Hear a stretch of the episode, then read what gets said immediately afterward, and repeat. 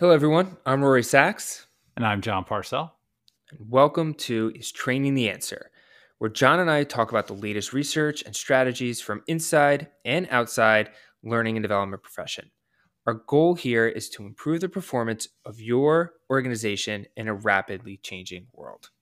Yes, this podcast is all about solving challenges. So, Rory, I think between the two of us, we have close to what thirty years in in L and D, give or take. So we know the challenges that are facing L and D teams today. We also know that you know we need to adapt to new technology, new frameworks, and, and methodologies to be successful. Absolutely. So, John, let's let's take a step back and talk about how we came to this conclusion. Why don't you give us a little bit of background on how all this got started?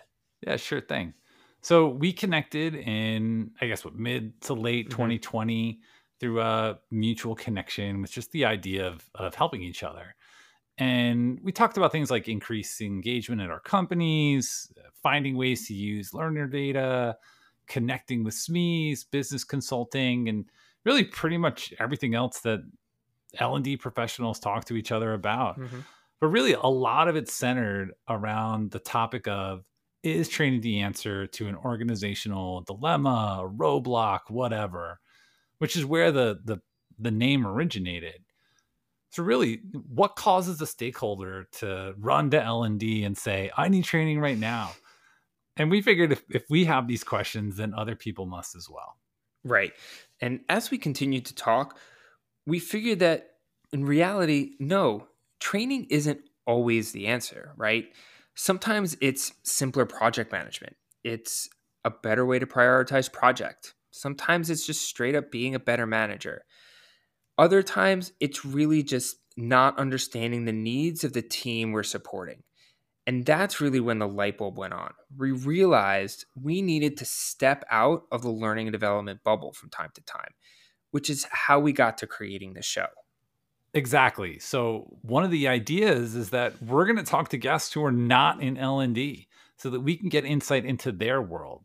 We'll talk to the professionals that work in sales, marketing, product management, engineering, and learn about their experiences working with L&D and how we can be better partners together.